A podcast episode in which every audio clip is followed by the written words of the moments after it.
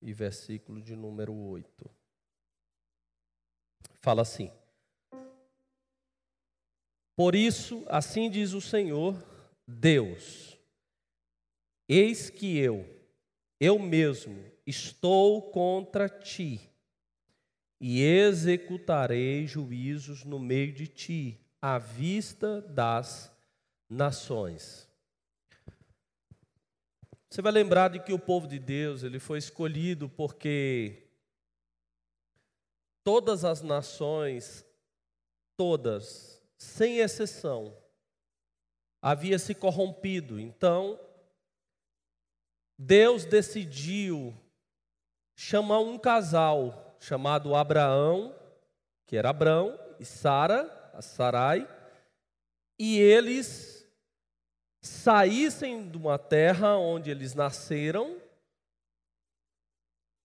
aceitasse a promessa de Deus e fosse para um outro local e inclusive desse casal formasse uma nação chamada nação separada. Era uma nação que estava formando de um casal e esse casal ele iria, das, iria dar respostas do que a palavra hoje chama santidade, né? Santa identidade, uma nova identidade daquela identidade que estava se vendo.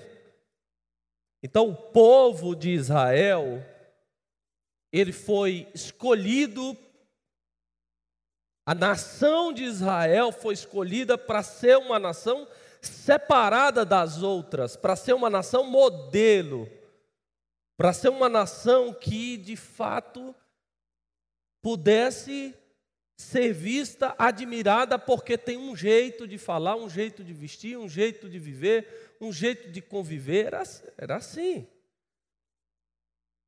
Então, quando houve a construção da Torre de Babel, de que o homem queria conquistar o céu, mas queria conquistar com as suas próprias mãos, falando para Deus: olha, nós viemos morar aqui, mas o propósito do Senhor não é válido, nós todos vamos construir uma torre chamada Torre de Babel, e nessa Torre de Babel nós vamos ter acesso ao céu. E juntar juntou todo mundo naquele propósito, e Deus confundiu as línguas, e cada um que falava da mesma maneira foram morar em determinadas cidades, locais, e foi espalhando na terra, mas a partir dali, Deus diz: Eu vou chamar um casal Olha o tanto que é poderoso. Um marido e uma mulher que se propõem a ouvir Deus, ser amigo de Deus, andar com Deus. E a partir dali, Deus diz para ele: a primeira coisa que você tem que fazer é sair. Você tem que sair desse meio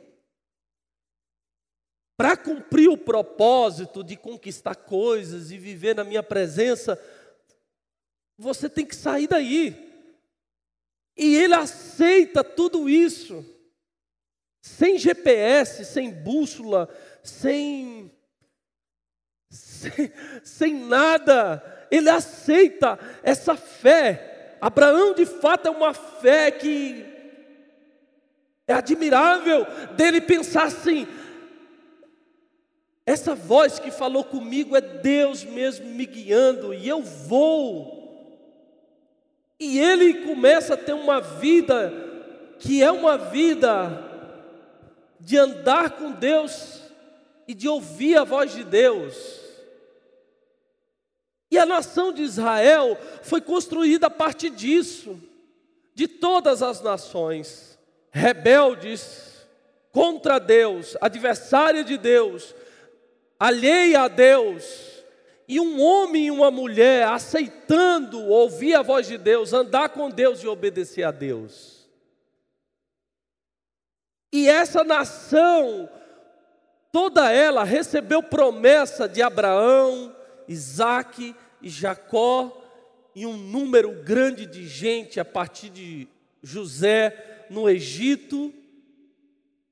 E essa nação cresceu, e a promessa permaneceu cumprindo, mas também a cobrança, a exigência de que essa, essa, essa nação seja uma nação santa, seja uma nação separada, seja uma nação em santidade. Santidade é santa identidade.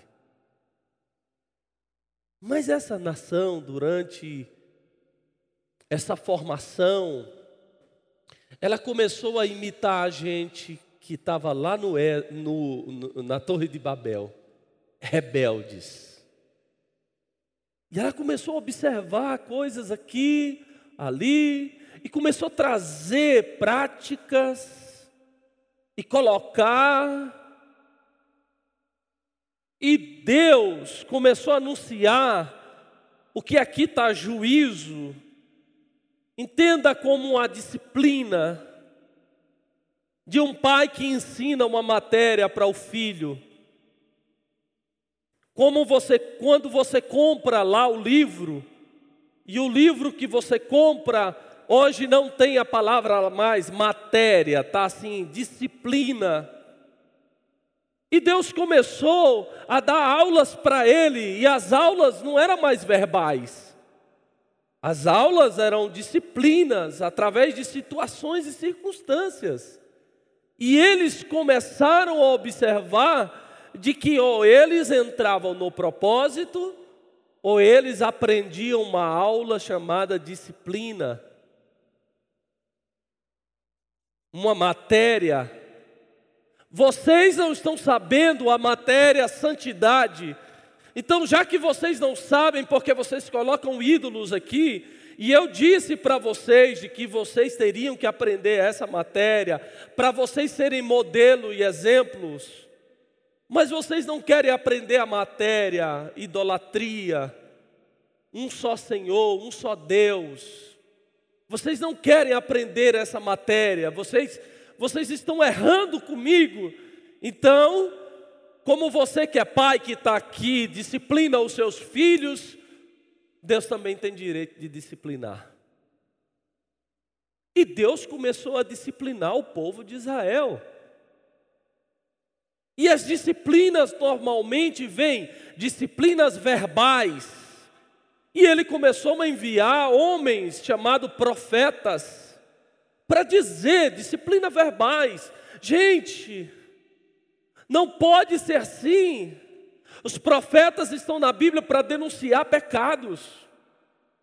Os profetas estão nas Escrituras para dizer para os homens, para os reis, aonde eles erraram, aonde os governantes estão fazendo errado, aonde o povo está fazendo errado, esse tratamento não está sendo o correto, essa maneira de viver. E começou com verbal. Como todo filho que você vai dizendo: Olha, Teteu, Marina, estou te avisando, não faça isso. Você já viu quando o pai fala duas vezes o seu nome? A mãe fala duas vezes o seu nome, quando ele falava assim: Regina, Regina. e falava para você assim: Moabe, Moabe. Peraí, é um alerta. Olha Deus falando com o povo de Israel, enviando várias vezes disciplina verbal, disciplina para ensinar, matéria para ensinar. Mas você já viu aqueles meninos teimosos? Teimosos, e aqueles meninos assim que o pai está falando aqui e a, a voz está saindo aqui. Estou ligando para isso, não. Não, ele, ele costuma falar mesmo, ele costuma mandar mesmo esses homens para falar para a gente. Então Deus começou a utilizar da segunda disciplina que você também usa com seus filhos, que é pegar aquelas varinhas. Você já viu? Não pode falar chinela mais, né? Palmada também não pode mais. Mas aquelas varinhas de goiabeira, quando a mãe fica procurando na chácara assim, tem uma goiabeira aqui? Amora. Aí, ó, aí começou essas disciplinas leves, dessas nações entrando dentro da terra de Israel, saqueando Israel lá dentro. Israel plantava e eles iam e ó, tomava o fruto, pegava ficava com aquilo para ele e deixava Israel assim. E Israel, que é uma nação rica, que poderia ter autossubsistência, começou a ter dificuldade, porque essas nações começaram a vir. Disciplina da parte de Deus. Até chegar um dia de que essa essa nação recebeu uma disciplina muito severa. E a disciplina foi tão severa de que uma nação pega ali parte, primeiro dos jovens, aonde tem força, sabedoria, e começa a levar para a sua terra,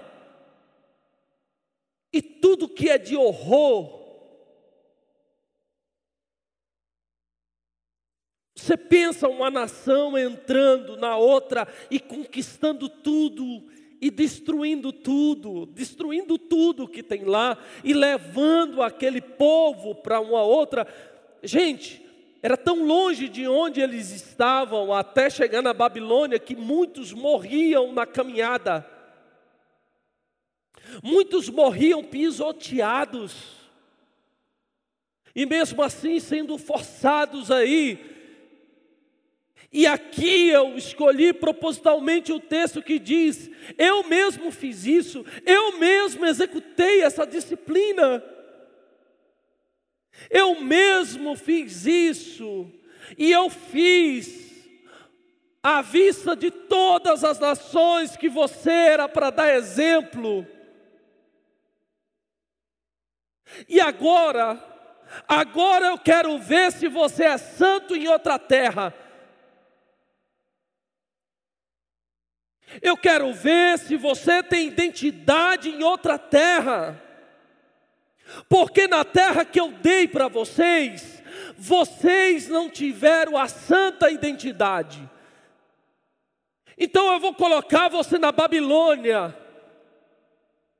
E eu quero ver se você tem coragem de ter, de cumprir a santidade em outro lugar.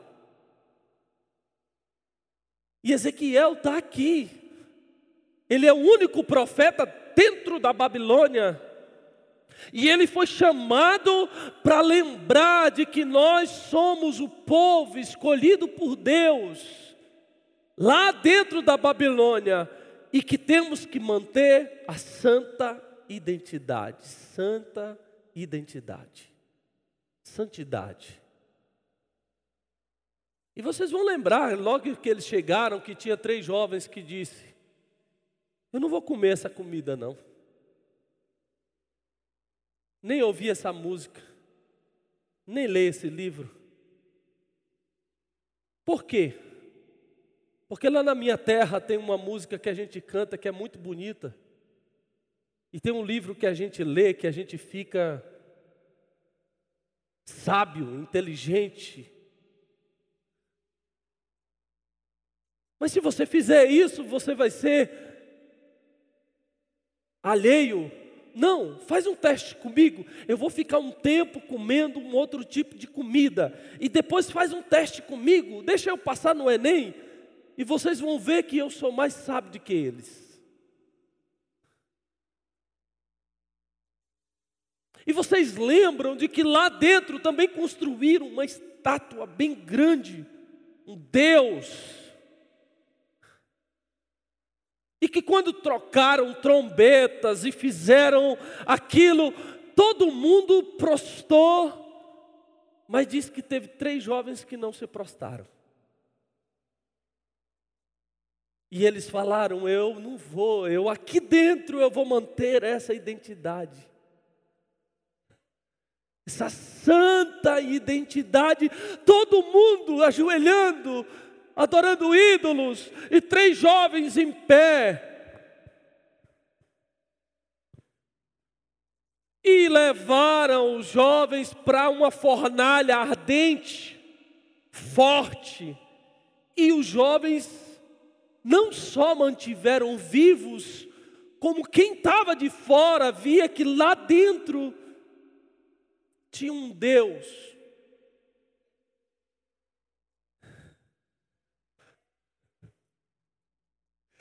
Babilônia fez de tudo para Deus não entrar dentro dela e Deus entrou com os jovens. Trocaram o nome dos jovens, sabe por quê? Porque no nome dos jovens tinha o nome de Deus. Cada um, o nome do jovem representava uma graça, um favor, um serviço de Deus e eles trocaram para nomes de demônios. Se fosse hoje o nome daquele jovem, seria nomes que são nomes demoníacos. Para quê? Para não chamar o nome de Deus lá dentro do palácio, para que eles não lembrassem o nome de Deus. Então Deus diz: olha, quando você passa por um problema e você mantém a santidade, não só o meu nome aparece, como eu apareço. Eu surjo lá dentro. E todo mundo viu o quarto homem, mas tinha entrado três. E quando saíram, em nome da santidade, os jovens saíram de cabeça erguida. olhando para todo mundo. É, agora eles viram de que não adianta, de que nós podemos sim ser separados. E fizeram também um edito, uma lei, dizendo que eles só poderiam orar, mas tinham que orar no seu aposento e ficar assim, orando bem baixinho, assim: Senhor Deus, oh meu Pai, não deixa ninguém me ver. E Daniel abria as janelas e as portas e orava três vezes ao dia em voz alta. E pegaram Daniel e colocaram lá dentro de uma cova com leões famintos. E quem apareceu lá de novo? Porque esse homem ele ama a santidade. Ele ama a gente que é separada. Você está com medo de morrer porque você tem uma santidade? Porque você come uma outra comida, lê um outro livro. Você está com medo de morrer porque você assumiu ser crente? Você está com medo de morrer com um Deus que você tem? com Deus Todo-Poderoso.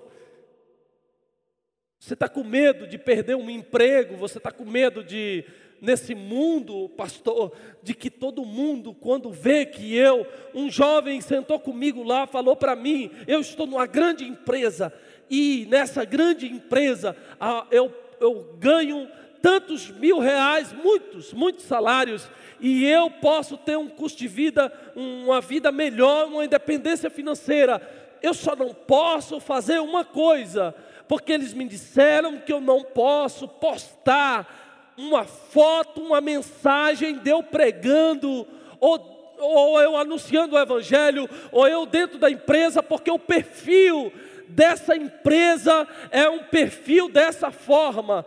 Existe um sistema no mundo contra a santa identidade. Existe uma aversão contra o que a gente acredita, e existem os limitadores, os obstáculos, que se você fizer isso, vai acontecer isso com você. E eu estou convidando a você a enfrentar o sistema e não ter medo de morrer, porque Deus está contigo. E Ezequiel, ele ele chega nessa circunstância, no meio de pecados de Israel, para disciplinar Israel dentro da Babilônia. E Deus levanta Ezequiel como um dos melhores pregadores da Bíblia. Se Ezequiel fosse pregador, ele seria o melhor pregador dessa igreja ele teria muitos seguidores. Ezequiel 32, 33, 32 diz: De fato, para que vocês saibam, ele é cantor que canta com amor, com bela voz, e que toca instrumento, pois ouvem as suas palavras, mas não põem em prática.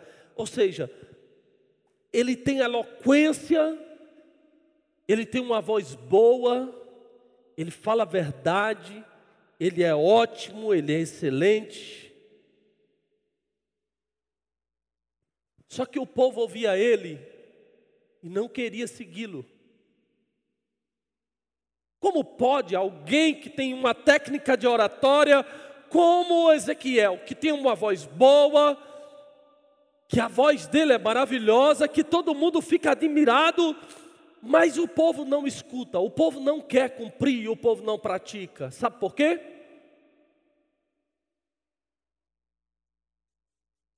Porque grandes pregadores pregam, não é porque tem a voz boa, mas porque pregam santidade. Grandes pregadores pregam a santidade de Deus. E esse é um assunto que é um assunto que a gente, pecado, consequência, a gente não quer ouvir isso. A gente não quer ouvir que ser santo é estar no propósito de Deus, de que pureza está no propósito de Deus, que santidade, quando a gente fala isso, as reações, evoca as reações como zombaria, sexismo. E ele pregava sobre uma coisa, Ezequiel, sobre andar com Deus, que o seu pai Abraão fez isso, se separou para andar com Deus. Andar com Deus. E por que é importante Deus levantar pessoas para falar dentro da igreja, dentro do povo santo, sobre santidade? Por que, que é importante isso? Se nós já cremos em Jesus, por que, que nós que já acreditamos em, na Trindade, que já nos batizamos, que já recebemos o Espírito Santo, precisa esse assunto de santidade? Por que, que isso é importante? Porque o pecado original é a corrupção da natureza de todo o homem, pelo qual o homem é a sua natureza inclinado para o mal, de modo que a carne cobiça o oposto que o Espírito Santo aspira, e há uma infecção lá dentro da nossa natureza que sim, nós estamos passando pelo processo de regeneração, mas a gente vê que mesmo os regenerados, ainda há uma concupiscência da carne, inclinações. E embora não haja condenação para aquele que crê, essa concupiscência, a natureza é de pecado. Então Paulo começa a explicar isso.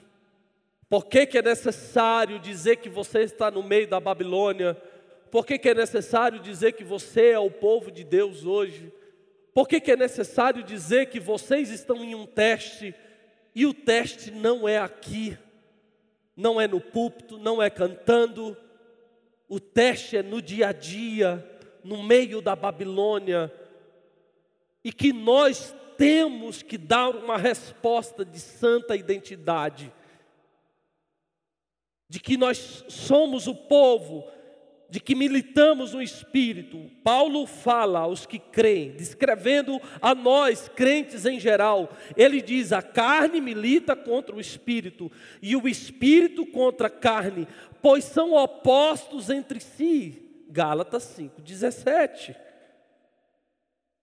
Aqui ele está dizendo de que há uma oposição da inclinação da carne, da natureza pecaminosa contra o espírito e há uma guerra. Eu leio novamente textos do apóstolo Paulo aos cristãos agora em Corinto, aos que foram santificados em Jesus Cristo, segundo Paulo em 1 Coríntios capítulo 1, 2, ele diz: Eu, porém, irmãos, não vos pude falar como a espirituais, e sim como carnais, como as crianças em Cristo, ainda sois carnais. Portanto, havendo entre vós ciúmes e contendas, não é assim que sois carnais. Essa igreja era uma igreja extremamente espiritual, mas o apóstolo Paulo diz: Mas vocês têm aprendido com a Babilônia vocês são ciumentos, e vocês, por causa de ciúmes, gera contenda entre de vocês. Por quê? Porque se alguém está em evidência, vocês geram uma contenda e um ciúme com aquele negócio, e isso não é prática da santidade. Isso é coisa da inclinação da concupiscência. Vocês são espirituais mas também são carnais, como pode? É por isso que nós temos que falar de santidade, que embora vocês creiam, mas ainda há práticas que vai gerando um mau testemunho. E são esses maus testemunhos que vai desgastando a credibilidade da pregação do evangelho. Paulo está dirigindo aqui inquestionavelmente a esses irmãos, a irmãos, a uma igreja, a um povo. Ele diz: vocês têm contendas e ciúmes, e ciúmes e contendas são práticas carnais. Ele afirma isso falando sobre temperamento maligno. Ele afirma isso falando sobre práticas malignas, práticas que são da Babilônia. Veja esse texto. Agora, em Apocalipse 2, 2, 3. Conheço as tuas obras, tanto o teu labor como a tua perseverança e tendes perseverança e suportastes provas por causa do meu nome, e não deixastes esmorecer. Quando você ouve isso, você diz: parabéns para essa igreja. É a igreja de Éfeso. É Deus falando para o anjo da igreja. Ele diz que é obras de perseverança, que suportaste no nome dele muita coisa. E essas pessoas não esmureciam. Mas o versículo 4 diz assim: Mas enquanto isso, eu pergunto para você: estava tudo perfeito? Esses homens que tinham perseveranças e estavam lá, estavam tudo ok? Não precisava de um despertamento para a santa identidade? Versículo 4 diz: tenho, porém, contra ti, ti que abandonaste o teu primeiro amor. é perseverante, suporta muita coisa, parabéns e elogios, mas não tem brilho no olho, não está apaixonado por mim, é espiritual, mas ainda tem coisas carnais que precisam ser ditos. Pregadores, os grandes pregadores pregam santidade para a igreja do Senhor.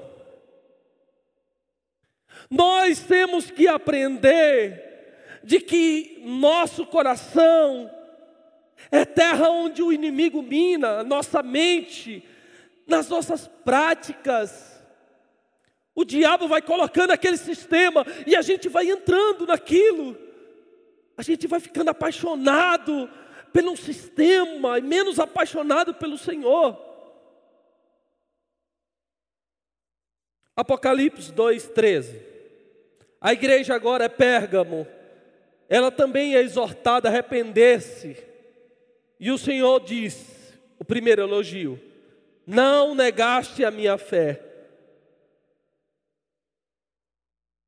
Agora para Sardes, 3, 2. Consolida o resto que estava para morrer. Mas mesmo assim, mesmo assim, ele começa a falar para essa igreja de uma fé que precisa ser restaurada, de práticas, de coisas.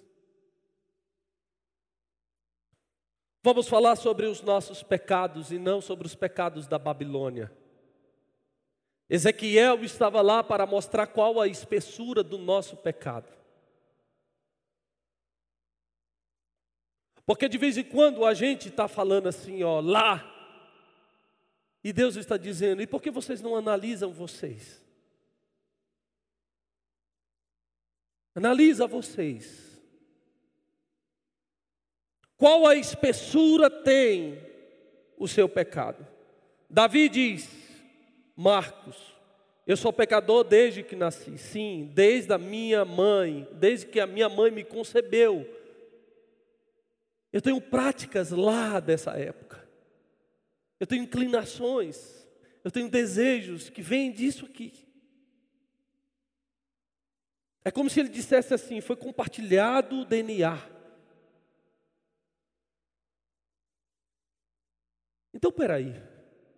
Então não é a Babilônia que nos ensina. É um desejo lá dentro. Então não é o meio. Ninguém pode dizer, aquele irmão desviou, está fazendo essa prática porque o mundo chamou ele. Não. É porque ele tem essa inclinação. O tentador entrega o objeto e o tentado quer o objeto. A composição da tentação é essa. O tentador entrega o que o tentado quer. O tentado quer e deseja o que o tentador está entregando. Então ficou fácil essa composição, porque desde Adão e Eva, a raça humana está infectada por esse mal. Essa forte tendência de fazer maldade, de cobiçar.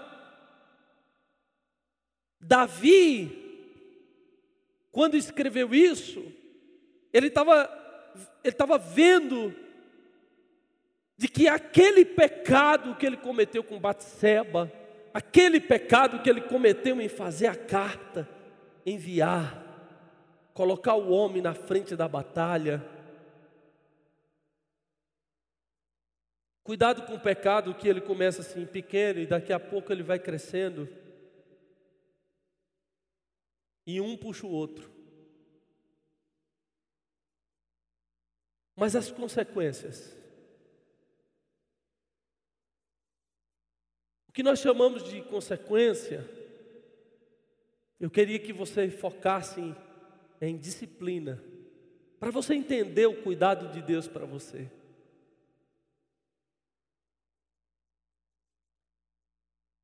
Algumas pessoas de vez em quando vem falar comigo e diz assim: Pastor, tem um irmão, uma irmã que falou uma palavra dura para o outro. Eu não achei correto ele falar aquilo. Sabe o que, é que eu digo? Eu não achei correto, pastor, porque na minha cabeça é assim, eu como pastor eu vou cuidar ali. Mas mas será que Deus não levanta um Otto, um Luiz, um Marra, um Jesus, um João, quantos outros para apontar o nosso pecado? Para denunciar o nosso pecado? Eu não disse para você de que a disciplina Deus começa verbal? E Deus mandou um profeta lá para conversar com Davi? E contou uma historinha, tipo essas historinhas de criança, o que, que você acha? E saiu pintando. E Davi se viu naquela história. E ele falou: Eu preciso me arrepender, eu preciso voltar. Será que algumas vezes Deus não, não está nos instruindo e falando para melhoramento da gente? Mas a gente vive uma geração de que a gente não pode falar, de que não existe disciplina verbal, de que não tem, de que a gente está com medo porque A, B, o que, que vai achar, o que, que ele vai dizer. de que uma geração acostumada, vamos dizer, a receber somente palavras que eleve. Mas a gente precisa dos profetas que aponta, que direciona. Se pecamos, se transgredimos, Precisamos, precisamos de cura, e a cura vem com arrependimento, vem com orientação, vem com confrontamento. É isso. Porque quando o Teteu lá em casa faz determinada coisa, que eu falo com ele, eu coloco ele de castigo, eu não estou pensando em tirar o teteu e colocar ele para fora de casa e dizer que eu não quero mais ele. Muito pelo contrário. Muito pelo contrário, eu faço isso porque eu amo muito ele. E eu quero que ele tenha um futuro melhor. E de que ele seja um exemplo para o outro. Por que, que a gente vê as consequências do nosso pecado como um juízo que Parece que Deus, pastor, depois, quando eu li esse texto agora que o Senhor leu comigo, eu mesmo fiz esse juízo, eu mesmo coloquei isso em vocês. Como pode tanta atrocidade, o Deus mesmo? O pecado é esse movimento de que questiona até a disciplina. Até o pai com a varinha, o pecado, o pecado corrompe tanto a mente e o coração de que a gente começa a questionar. Então nós precisamos entrar num movimento. E a gente tem que definir, ao invés de definir o pecado dos outros, definir o nosso pecado. Eu queria que os grandes pregadores não falassem na terceira pessoa, falassem na primeira pessoa. O meu pecado. E também tratasse, entendendo de que as pessoas, nós estamos aqui, eu vou dizer essa expressão, igual um pugilista quando está em batalha, um cara, uma pessoa que luta boxe, se ele não manter a guarda alta, ele cai também. Não é verdade? de que nós estamos nós estamos nessa batalha e nós precisamos estar com a guarda alta, sabendo que os ataques do inimigo contra nós vêm de uma forma, de outra, e a gente vai guardando o nosso coração, a nossa mente, e a gente vai guardando. Enquanto isso, a gente vai defendendo o irmão também, ó, meu irmão, deixa eu falar, sobe a guarda aqui, porque Deus está pedindo, senão você cai aqui, ó, nisso aqui, ó. Olha, meu irmão, é uma luta diária travada contra o mal, e se quisermos sermos o povo de Deus, se quisermos termos santidade, precisamos guerrear as nossas lutas. E Deus, essa manhã, está dizendo para você e para mim, de que você é um povo dele separado Glória a Deus, aleluia. E de que você, meu irmão, foi separado para viver uma santa identidade. E se você venceu até aqui grandes batalhas, foi porque o Senhor estava contigo. Agora, de vez em quando Deus falou algumas coisas para você, né? Lembra do velho Abraão? Com 75 anos, Deus diz: separa e vai para outro lugar, e não é? Mas quando ele chegou 100 anos, o que, que Deus disse para ele? Anda na minha presença e ser perfeito.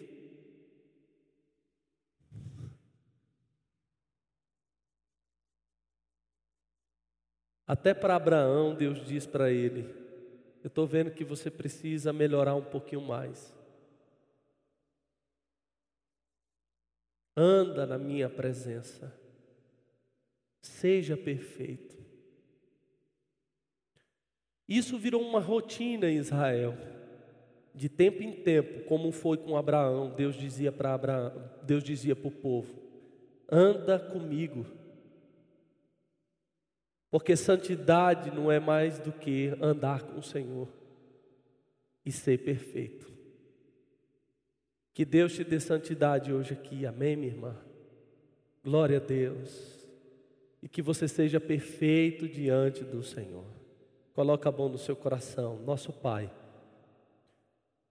Nós cremos de que o Senhor pode fazer grandes obras. À disposição da gente, dessa igreja que ela seja exemplo, exemplo na fé, exemplo na conduta, exemplo no falar, que nós possamos ser, ó Deus, homens e mulheres diante de Ti, diante do Senhor, homens e mulheres que que cresce, aprende, de que recebe a disciplina, de que quando erra, reconhece, muda e de que levanta novamente e vive para a glória de Deus. Eu quero pedir que o Espírito de Deus venha ministrar essa manhã santidade aos nossos corações. E que Deus, ó Pai, possa usar essa irmã e esse irmão tremendamente, em nome de Jesus, que você seja o povo de Deus de que Deus fale contigo e que você aceite sim a repreensão, de que você aceite como alguém que te ama muito as disciplinas de Deus, é matéria para a sua vida, de que Deus ministre sobre o seu coração. É assim que nós oramos. Aleluia. Glória a Deus. Você pode aplaudir a Deus?